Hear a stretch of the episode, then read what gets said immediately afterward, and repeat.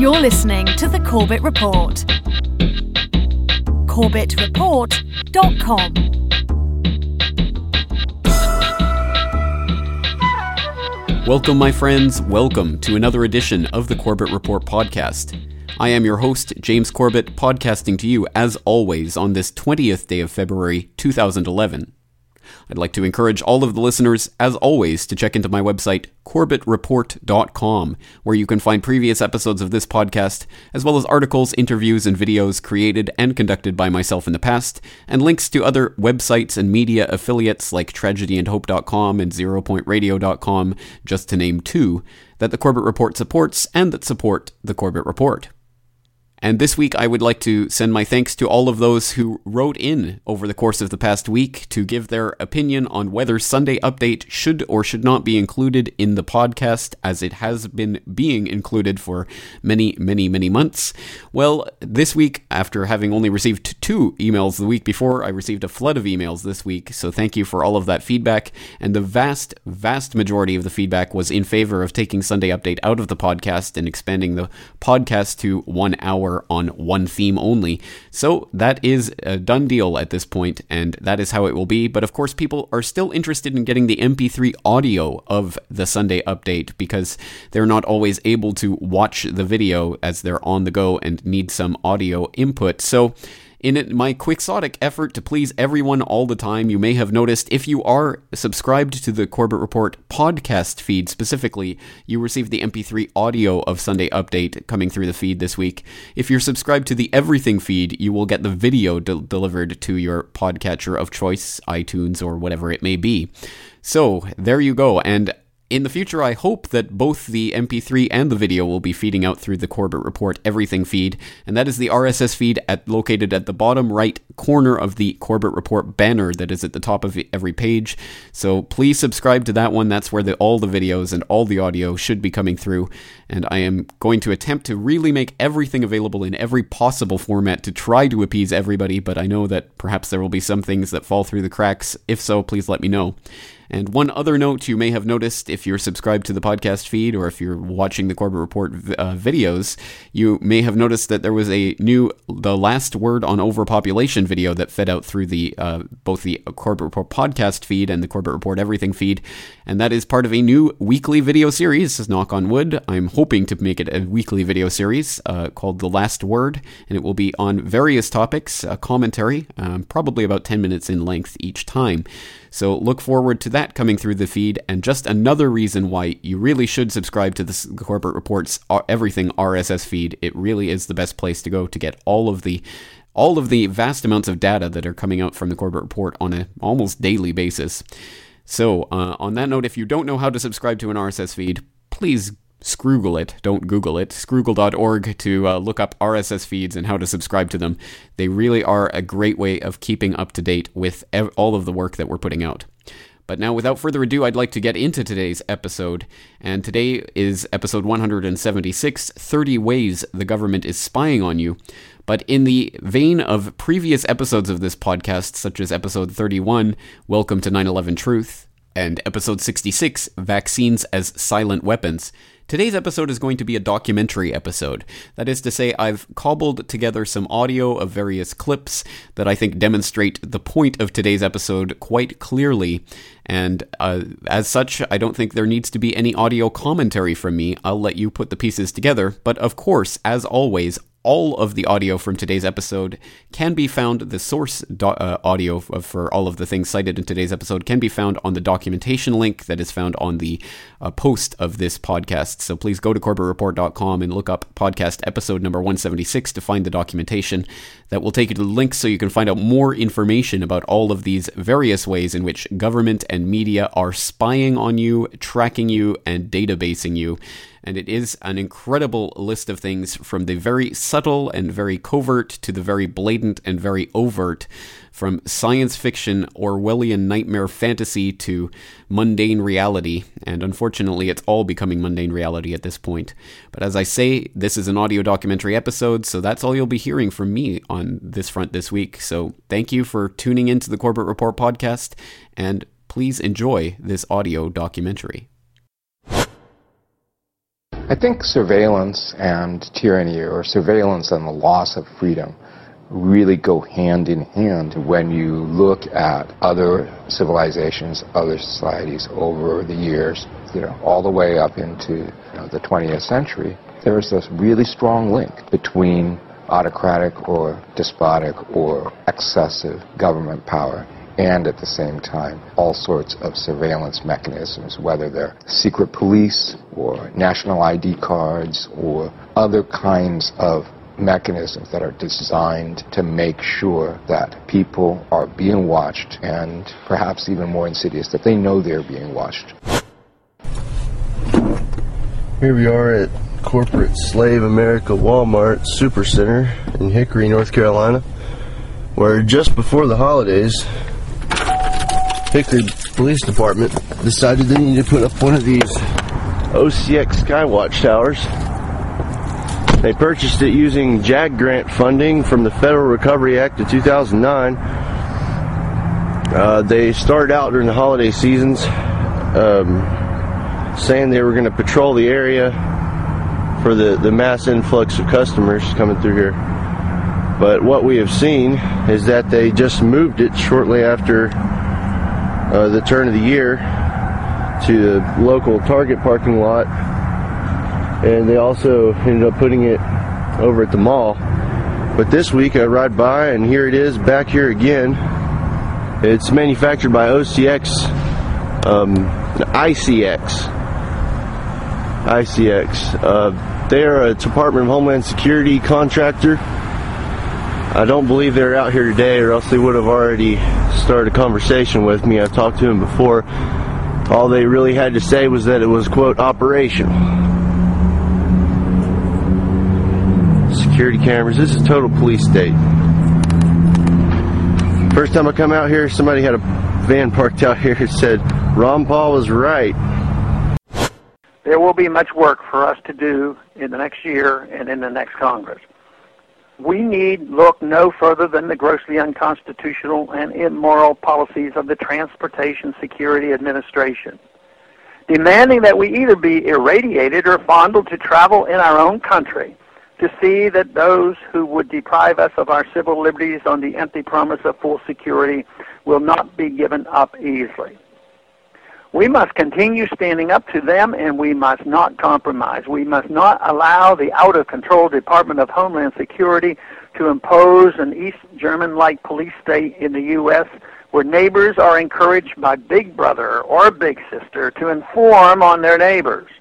We must not accept that government authorities should hector us via television screens as we go about our private lives like we are living in Orwell's 1984. Hi, I'm Janet Napolitano, Secretary of the Department of Homeland Security. Homeland Security begins with hometown security.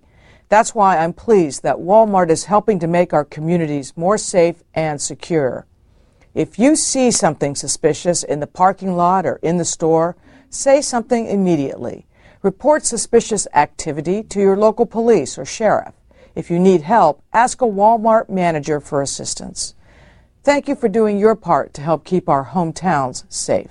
Well, the government is now using x rays to x ray you while you drive around.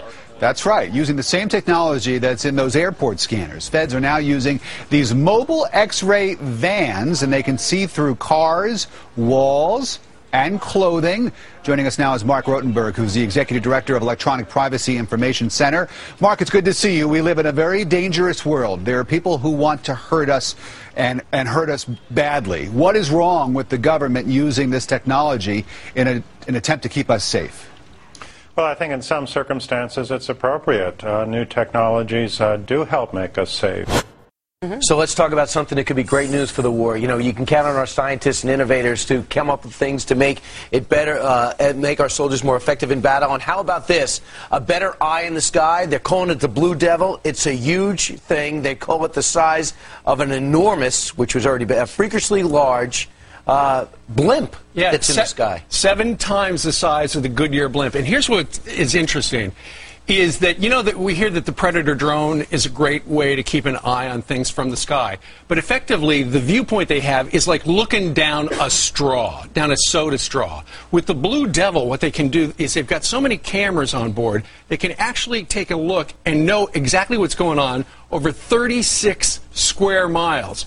And re- normally, to uh, be able to analyze all that stuff, you would need 2,000 analysts. But instead, they've got these supercomputers on board that do all the figuring out about, okay, we just heard somebody right over there say this. How do we follow them? Well, Ogden will soon have a new crime fighting tool, a blimp. The city worked with Weber State University to develop unmanned aerial surveillance. Fox 13's Eric Vaughn is live with why a dirigible was the top choice. Hey, Erica. Hey, Max, nice job saying that. That's why I didn't want to say it. Uh, but basically, the mayor of Ogden is saying that it's a blimp is cheaper than a small helicopter or a fixed wing airplane. They say that it, this blimp can also hover in one place, say, for example, over a parking lot where there may have been a rash of break ins and they might need some of that surveillance. The blimp that Weber State designed in Ogden was on its police force doesn't look like the typical fat blimp. It's shaped like a cigar. It's it's 52 feet long and 4 feet wide. Cameras are mounted on it and give a really clear view of what's happening on the ground. Weber State Center of Aeronautical Innovation has been testing their creation and says it's perfect for police work. The blimp can hover in place, can pivot, or it can pursue. Its top speed is 40 miles per hour. The United States government has gone surveillance crazy. Um, from uh, taking the weather satellites that have watched the rest of the world and are now focusing on uh, Americans. Uh, it seems like all the surveillance being done now, from the investigations of Pentagon officials now to everyone, is under the gun, but they're not terrorists. They're just your ordinary American citizens. The latest gadgetry to be revealed recently are so called insect like drones uh, war protesters in both Washington and New York City, small groups of people, and these are again not terrorists, and the government knows they're not terrorists. Uh, they've noticed these little insect-like things flying over them, and of course the government denies that they're they're really surveillance cameras, but. Uh, the people that have been there, eyewitnesses, have noticed they stop, they kind of focus, and they, they, look like mechanical bugs. Come to find out after some research, it was revealed that the government really does have a number of these kind of gadgets from catfish. They have small birds they've designed, and they're all designed for one thing to watch us. For a long time, the government's been trying to perfect these kind of gadgets. And again, not to watch terrorists per se, they're watching American citizens. Uh, since the 1970s, the CIA has been involved, the Department of Defense has been involved. And so now we've got one more link in this, what I would call the electronic concentration camp. It's CCTV, but not as we know it. These pictures are from thinking cameras. They're counting the number of passengers on this railway platform, and they're programmed to pick out any unusual movement or behaviour. Like the 7 7 London bombers, Researchers at Reading University think they've got the technology to spot the terrorists before they strike. And government ministers think it could make all the difference. We're able to look within a plane in terms of how people behave, and again, that adds to it. But of course, ideally, we want to stop people ever getting to a plane. Um, and that, I, I believe that this will enable us to do it, and I believe, well, I know we are ahead of anyone in the world in this area. Umar Farouk Abdulmutallab, who allegedly tried to blow up this plane over Detroit on Christmas Day. The new generation CCTV that could have identified him earlier is already being tried out on aircraft and here on the ground at Toulouse Airport in France.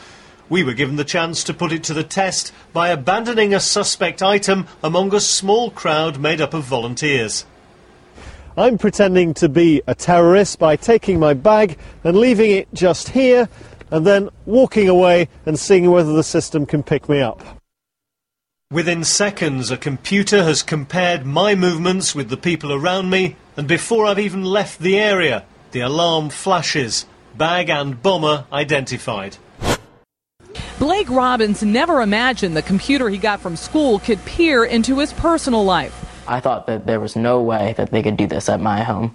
His parents, Holly and Michael Robbins, filed a federal lawsuit against his suburban Philadelphia school district, claiming administrators spied on him using a remote controlled webcam on his school issued laptop. I don't feel that the school has the right to put cameras inside the kids' home, inside their bedrooms, and spy on children. The suit claims a Harriton High School official enabled the device, concerned the sophomore was engaged in improper behavior in his home.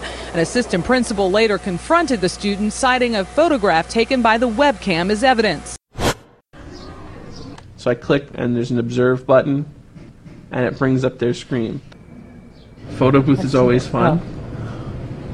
A lot of kids are just on it to check their hair, do their makeup, the girls, you know. They just use it like it's a mirror.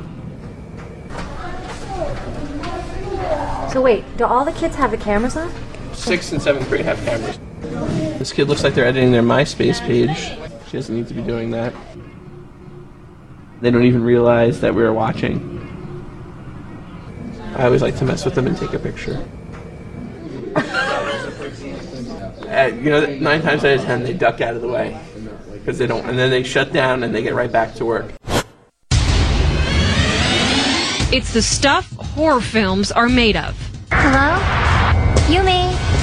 Are you there? Someone watching you, listening to you through your ah. cell phone. It's just a little spooky. It happened to this man. We'll call him Dirk. He wants to keep his face and real name private. She could hear him wherever he was. She knows too much. Dirk has his suspicions how it was done, and we do too. So does San Diego private investigator Dennis Kerwin. The PI says the technology is out there. You can use any open cell phone as a listening device. And now anyone can do it. You carry a device in your pocket that has an eye and an ear. A quick search online for spy phones and dozens of different products pop up. For as little as $8, you can monitor text messages and see what numbers are being called. For just $150, you can listen in. Now here's another little article here, which is interesting to do with adaptation. When cell phones were first given to the public, like everything else is given out for the public to buy.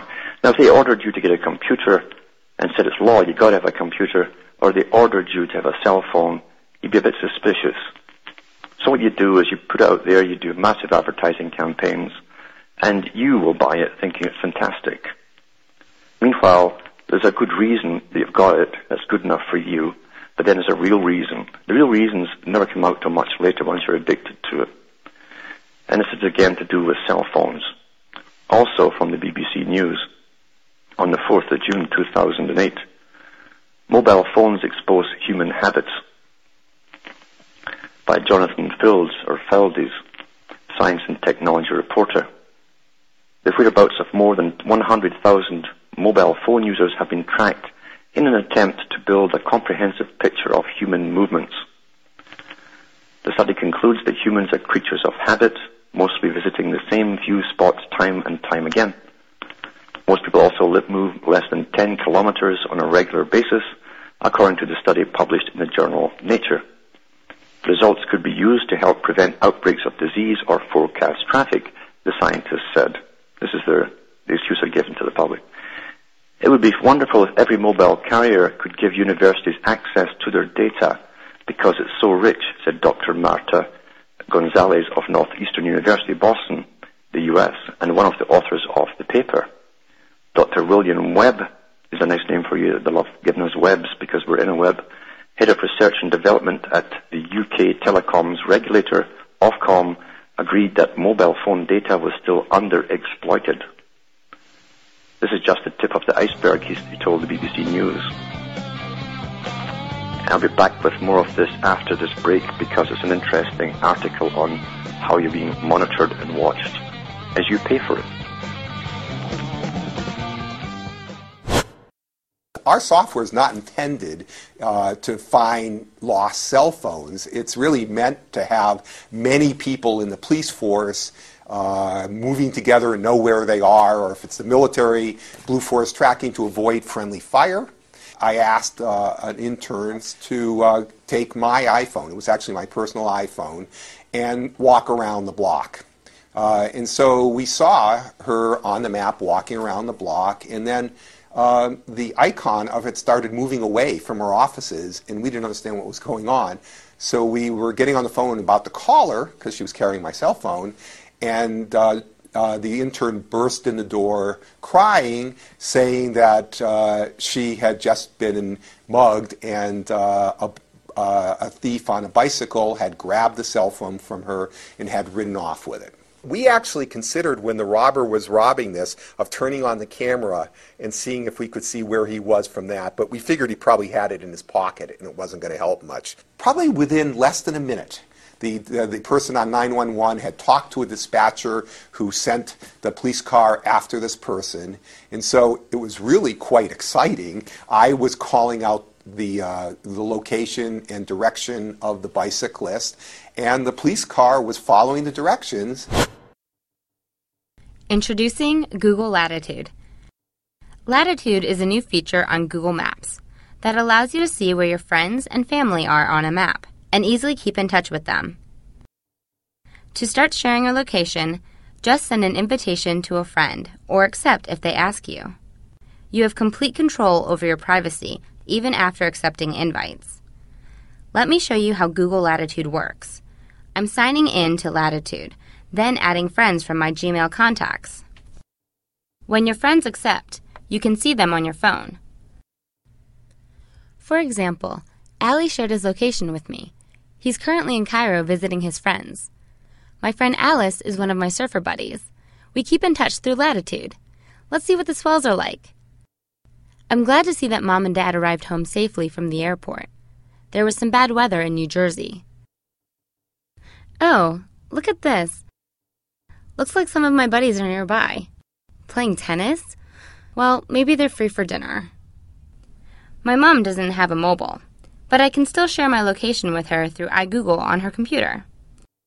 The internet search engine Google has admitted accidentally copying household computer passwords and emails. The information from wireless networks was collected when its vehicles drove around residential streets, taking photographs for its worldwide Street View program. It's not known whether UK homes are affected by the breach. Earlier, Google's spokesman Peter Barron explained what action the company was taking to remedy the mistake. We, have never used this data for any Google product, and we never will use it. And our top priority now is to delete it, and we're working very closely with the authorities to make sure it is deleted. We're also determined to learn the lessons from, from this mistake. So in recent months, we've been working very hard uh, on our privacy procedures, and we've just announced that we have appointed a new uh, director of privacy. Uh, we've also announced uh, tougher measures on training and on compliance. Well, let's get more on this from our technology reporter, Daniel Emery. Um, they weren't using it for any Google product, um, as we just heard Peter Barron say. So, uh, why were they needing to gather this information in the first place? Well, it's not being used for a Google product, but the thinking behind it at the time was it, it might have been used for a Google product. When Street View, they started coming up with the idea of basically mapping your streets and taking pictures of everywhere. It was about sort of three, four years ago, and GPS wasn't very prevalent, and certainly it was still quite an expensive bit of kit. So what they were looking for was, was how can you map where somebody is on the map uh, without relying on satellites? And the idea was basically that they would plot you by using the signal strengths from different um, wireless networks, and they can work out roughly where you are. If one to the right of you is, is 10 strength, the other was 6 strength, you were about there. So it was basically a mapping system to, to find out where you physically were on the map by using wireless. But uh, one would think in, in that case, it's almost like walking around with a mobile phone and, and watching how the bars go. What, why would it be necessary to actually look into the computer and pick out emails and passwords? Could you be friends with government agents on Facebook and not even know it? In very creepy news, the Electronic Frontier Foundation has obtained documents that reveal two ways in which the government has been tracking people online. The first is a surveillance of social networking sites to investigate citizenship petitions, which includes government agents going so far as to friending people to learn their online secrets. Now, just to show how clueless the Department of Homeland Security agents really are about what it means to be on Facebook, listen to this following line from their memo. Narcissistic tendencies in many people fuels a need to have a large group of, quote, friends linked to their pages, and many of these people accept cyber friends that they don't even know. This provides an excellent vantage point for FDNS to observe the daily life of beneficiaries and petitioners who are suspected of fraudulent activities. So basically, if you're a suspected narcissist because you have a lot of Facebook friends, you're also suspected of fraud. Give me a break. Now, the second way they've been monitoring online is through a special command center that collected and analyzed online communications during public communications during Obama's inauguration. So sites like NPR and Daily Kos were being watched. Now, just how powerful are big corporations? We heard about their role in lobbying, but listen to this. The website Cryptome published a Microsoft document that showed the company stores private user information. Well, what happened? Microsoft had the site shut down. Joining us now is the site's creator, John Young, from our New York studio. So, Mr. Young, why do you think you're such a big threat to Microsoft, and how did they get your site shut down? They used a sly technique of the copyright law, uh, which allows instantaneous shutdown, basically, uh, and, and, does not require a court order or litigation to do so. And it's a very common tactic that corporations are using right now to censor the web. Now, why do you think you're such a threat to Microsoft? Well, I think it's not only a threat to Microsoft; it's a threat to their client, which is the law enforcement agencies, who do not want know do not want the public to know that this is going on. So I think that Microsoft is just fronting for the law enforcement people. In other news today, the Rudd government is considering making it legal for companies to intercept employee emails without their consent. What's the thinking behind that? Well, Terry, this is all being done in the name of national security. It is just a proposal at the moment. The government uh, is concerned about potential attacks aimed at computer networks. The Deputy Prime Minister, Julia Gillard, says that it's crucial to ensure that important networks uh, like running things like the stock exchange and electricity grids aren't open to attack. Here she is speaking on the Today Show again. Our technology is a big infrastructure issue these days. If our banking system collapsed, if our government electronic systems collapsed, obviously that would have huge implications for society. So we want to make sure that they are safe from terrorist attack.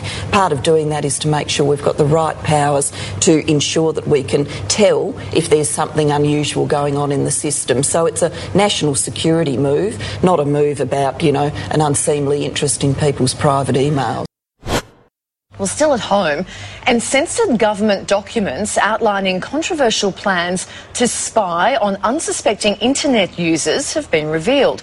Top level government officials have been in talks with the internet industry over a proposal to log and store the web activities of every Australian, even if you're not suspected of committing a crime. Then the data will be made available to law enforcement agencies around the country. Now, the government had intended to keep this plan under wraps. However, the largely censored documents were obtained under the Freedom of Information laws, with 90% of the detail crossed out with a thick black marker. So, what exactly are they hiding? For more on this, we're joined by tech expert and managing editor of gizmodo.com.au, Seamus Byrne, and in Melbourne, online privacy expert Colin Jacobs from Electronic Frontiers Australia. Good morning to you both. Morning. Um, morning. Seamus, why would the government want this information? It seems a lot of information to be collecting on every single Australian yeah, and their internet activity. Yeah, I mean, th their argument is that this would be similar to, uh, to laws that are already in place in Europe, uh, and that this is based on being able to combat terrorist activity, and that's sort of how it, it came into came to be in Europe. Uh, but I think one of the, the issues attached to that uh, that basic idea is that, of course, if you throw more hay on the haystack, then it, maybe it starts to get harder to find those needles. Seamus, exactly what kind of data would they be interested in keeping? Uh, this is the big question, of course, and this is why uh, the Sydney Morning Herald kind of put out that freedom of information request to try to find that detail. Uh, and this is what's happened is that we've we've not been told. Now, if we look at the European uh, laws that are in place, they're sort of more based around you know, when people have been accessing the internet, things like that. Uh, but some of the industry insiders here have actually been suggesting that uh, that they were asking for a lot more. They were asking for what is ultimately web browsing history. Now, while the government has denied that that's what what they're asking for. Uh, it's ultimately a technicality that they're arguing because if they're looking for like IP addresses, which basically means you can still find out exactly what websites people have been going to. Here's a question. How many emails did you deal with today? 10, 20, maybe more? Now multiply your answer times every American who's online. It's estimated that people in this country send billions of emails each day. True, a lot of emails are junk but others hold our innermost thoughts. They share intimacies, our complaints, or maybe our political opinions. And if you think your emails are private, prepare to watch and learn about a number of cases that each raise questions about how the government may be going through electronic mail. there is evidence the government has been intercepting most emails as part of its terrorist surveillance program. That program has been criticized as illegal because it's missing an important ingredient search warrants. Your emails and my emails and everybody else's emails were evidently going to a government room. The issue. James Brosnahan is an attorney. He represents this man, Mark Klein.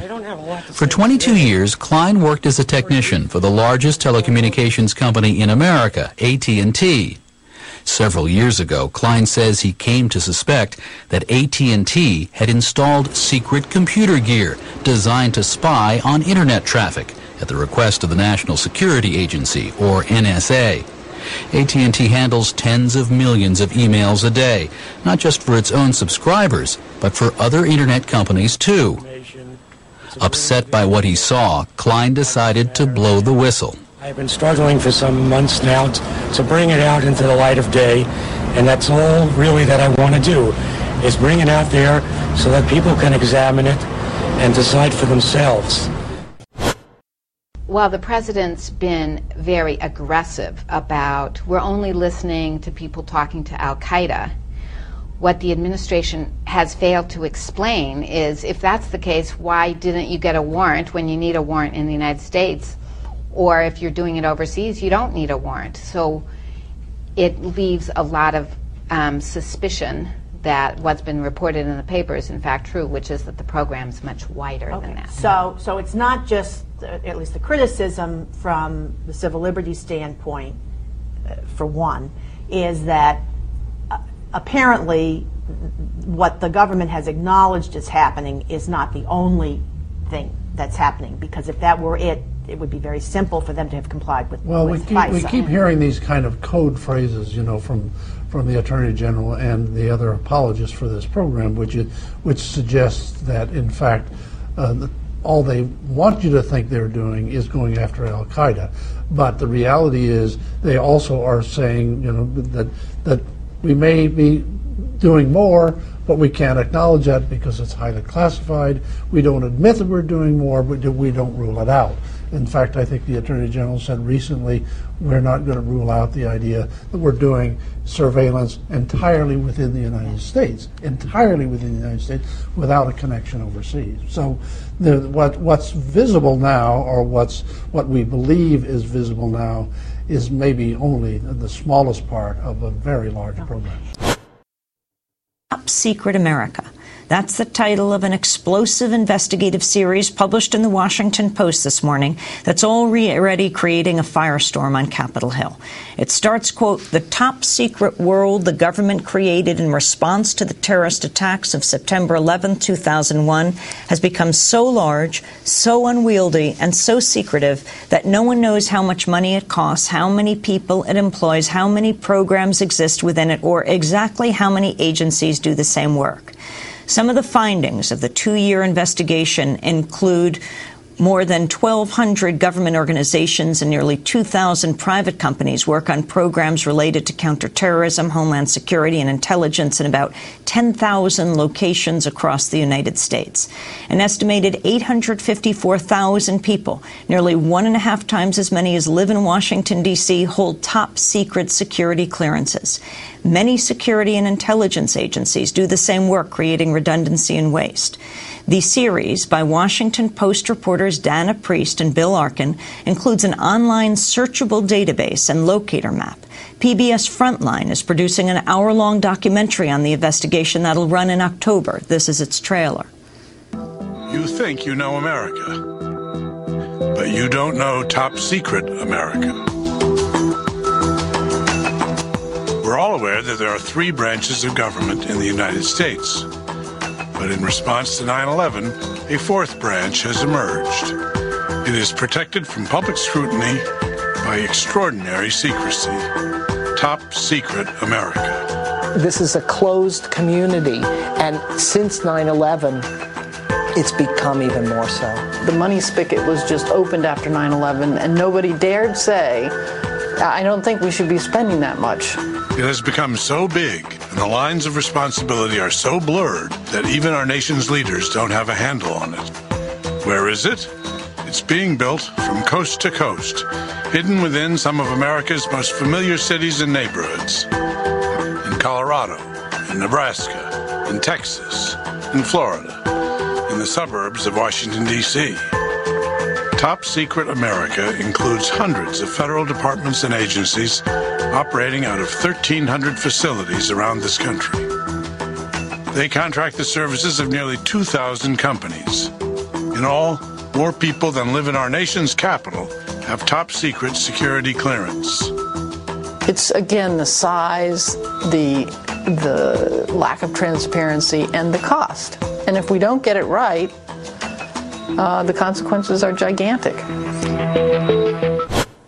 Well, first of all, let me say that with all due respect to the Washington Post and Dana Priest and Bill Arkin are very good reporters, we have to ask why did it take them seven years to do this story? Anyone who's been covering intelligence or national security in Washington knows that intelligence has been privatized to an incredible extent, and national security has been privatized to an incredible extent. I broke the first stories on the intelligence industrial complex. The first one appeared in Mother Jones in 2005. In 2007, I wrote a major story for Salon and a whole series in Salon. I disclosed that 70% of the U.S. intelligence budget is spent on private sector contractors. And then, I, of course, I wrote this book, which has a lot of this information that's in the Post series. So I find it rather amazing that it took them this long to actually do this kind of piece because the information has been there. And the American people have been ill served by the Washington Post, whose coverage of these companies has been basically rah rah journalism, rah rah Lockheed Martin, rah rah Booz Allen. Look at the profits they're making. There has not been this kind of careful look at what's actually happening. So that's the first point I'd like to make. And I think, you know, people should look at the work of myself, Jeremy Scahill, other journalists that have covered this, this sector uh, and, and, and put out the word of how much intelligence is controlled and gathered by private sector corporations. In some, in one of the operations that I was in, we looked at organizations just supposedly so that we would not target them so that we knew where they were as, as not to have a problem with them. Mm-hmm. Now, what I was finding out, though, is that the collection on those organizations was 24 7. And, you know, 365 days a year, and it made no sense. And that's, that's, I started to investigate that. That's about the time when, when they came after me to fire me. But an, an organization that was collected on were um, U.S. Um, news organizations and uh, reporters and journalists. To what purpose? I mean, is there a file somewhere full of every email sent by all the reporters at the New York Times? Is there a recording somewhere of every conversation I had with my little nephew in, in upstate New York? Is it like that? If, if it was involved in this specific avenue uh, of collection, it would be everything, yes. Um, it would be everything. Surveillance is an important component of law enforcement work and the Nighthawk is a miniature spy plane that offers law enforcement the capacity to spy on a subject from the air. The Skyseer is another promising spy tool. This kite-like device can spy on a subject for an hour at an altitude of 200 or more feet, where it's hardly visible, all the while streaming video to a computer or laptop as it flies. Unlike the Nighthawk, which was developed by the military for the military, the Skyseer was developed specifically for law enforcement and could be ready for prime time soon. The pole cam is simply a wireless camera attached to a pole. A simple but potentially life saving device, it has the ability to allow police to peek around corners, survey the inside of a building before entering, or see what's on a rooftop without exposing themselves to danger. And finally, the Dragon Egg. This egg shaped camera can be thrown through windows, through window screens, and over fences. It always lands upright and streams 360 degrees of simultaneous video coverage back to the computer. It's another way police can find out what's on the other side of a wall or inside of a building without risking their lives. These are just a few of the many technologies that could find their way into the hands of local law enforcement sometime soon. Local 2 investigates the secret aircraft the Houston Police Department is now testing. It's a new unmanned drone that can patrol from the air. Now, it's also a device that HPD wanted to keep under wraps. And now they're being just a little vague at how they're going to use it. KPRC Local 2 investigative reporter Stephen Dean gives you the first look at the plane that could soon be watching you from above. Neighbors accustomed to livestock and wide open land had no idea what to make of all this. Black trucks, satellite dishes, a radar swirling, and a portable launch pad with something covered up.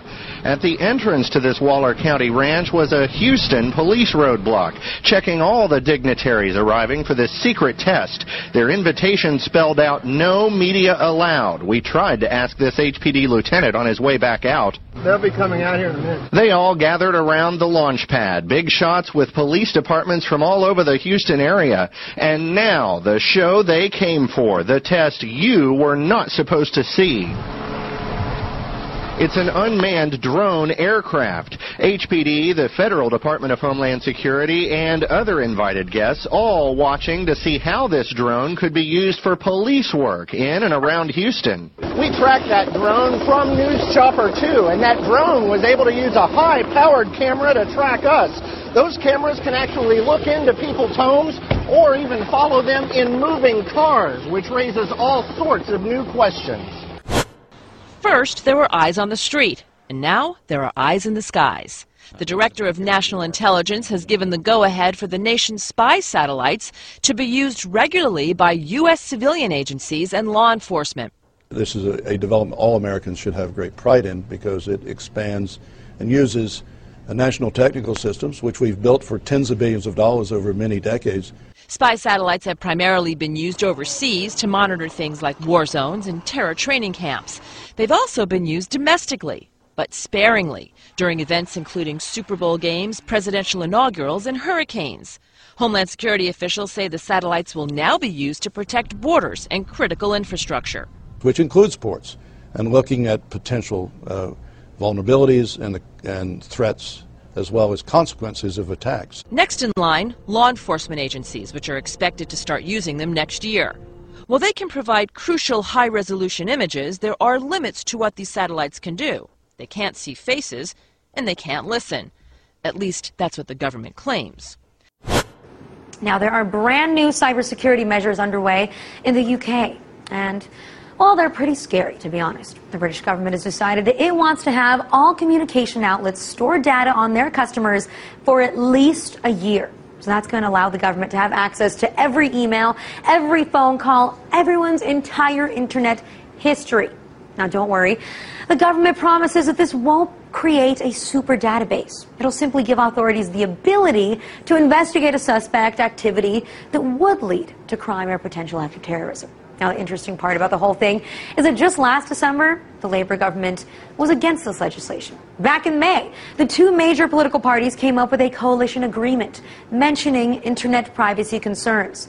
And the document says that the government will end the storage of internet and email records without good reason. And now suddenly they have a good reason? It's used in key cards, prepaid tolls, even checked luggage. It's called RFID technology, or radio frequency identification. Small chips that store information. So, here's the chip.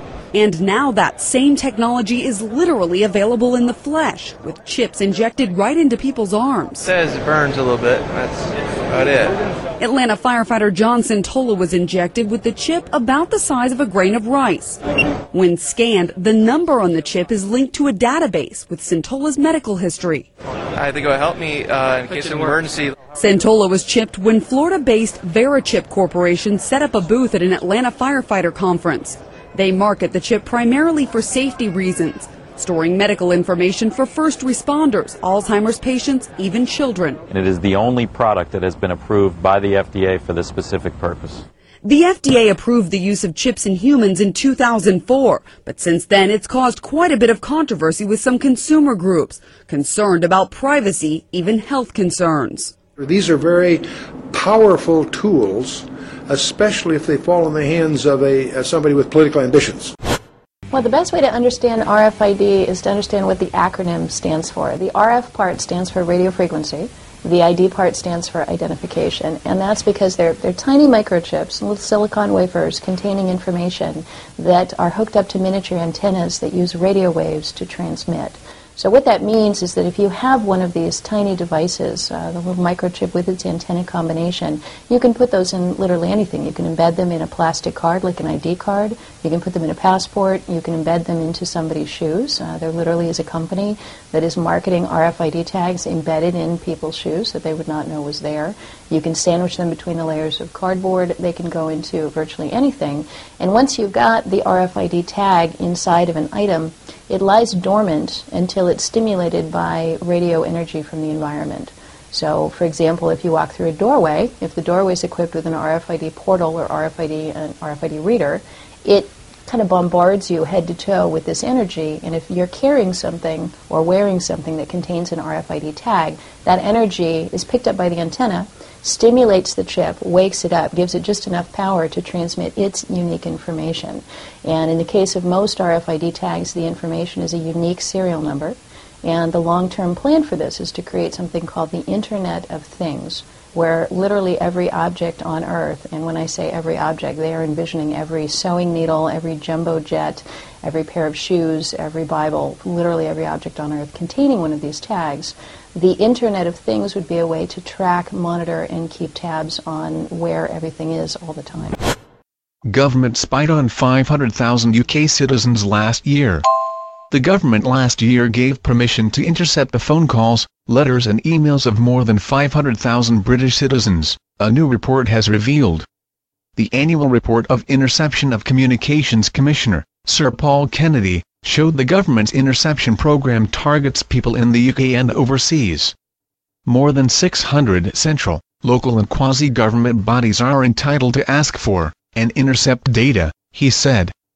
This is related mainly to who contacted whom, where and when. The question is why why did I write Little Brother in a book about surveillance and civil liberties issues and, and state intervention in personal life and a book that was kind of related to 1984? Um, well, I'd worked in civil rights uh, and technology for a number of years when working for the Electronic Frontier Foundation in San Francisco, and and also so those issues mattered to me. And in the years since September 11th, I thought that we had really lost track of our priorities in terms of, of freedom and rights. Um, and, and then I thought that Orwell got something important wrong. I think that Orwell looked at, at technology and he saw that technology was giving power to the powerful at the expense of the powerless. That before, the government might have claimed that it had total control of your life, but as a practical matter, controlling you required a lot of work. And most people, therefore, got to slip through the cracks. But what technology did was multiply the power of the state. And he said, "This is this is technology's role. It makes it makes people less freer." And I think that he mistook a local effect for the global effect. I think that what technology globally does is it upsets whatever the normal thing is. So if you've got a normal thing that you want to keep that way, you're you're defending it, right? You've built a city and you've built a wall around it and you don't want anyone to knock down your city. And if someone else wants to knock the city down, they need to find one flaw in your wall. You need to make a perfect defense. They need to only find one imperfection in it to take it down. So Orwell saw this world in which the state gained more power through technology. But not long thereafter, certainly by my adolescence, technology was giving power back to individuals. It was allowing us to group together and to take uh, action on on our own bat to, to do stuff without any kind of centralized authority or hierarchy. And that was really powerful. Now, today, I think people in your generation are seeing the next swing, where technology gives uh, authorities power to assert even more control than they've ever had before. Um, you know, when I was an adolescent and I used computers, they not only had pterodactyls in them, but we also had no adult, adult supervision. Literally, no grown up knew what we did with computers. There was no such thing as censorware. There was no control over what services we could reach. There was no control over what information we could find or who we could talk to. In, in today's world, every school or library that has federal funding has to have mandatory surveillance and censorware installed on it. Um, parents buy censorware for their home networks, and some of these companies are so creepy.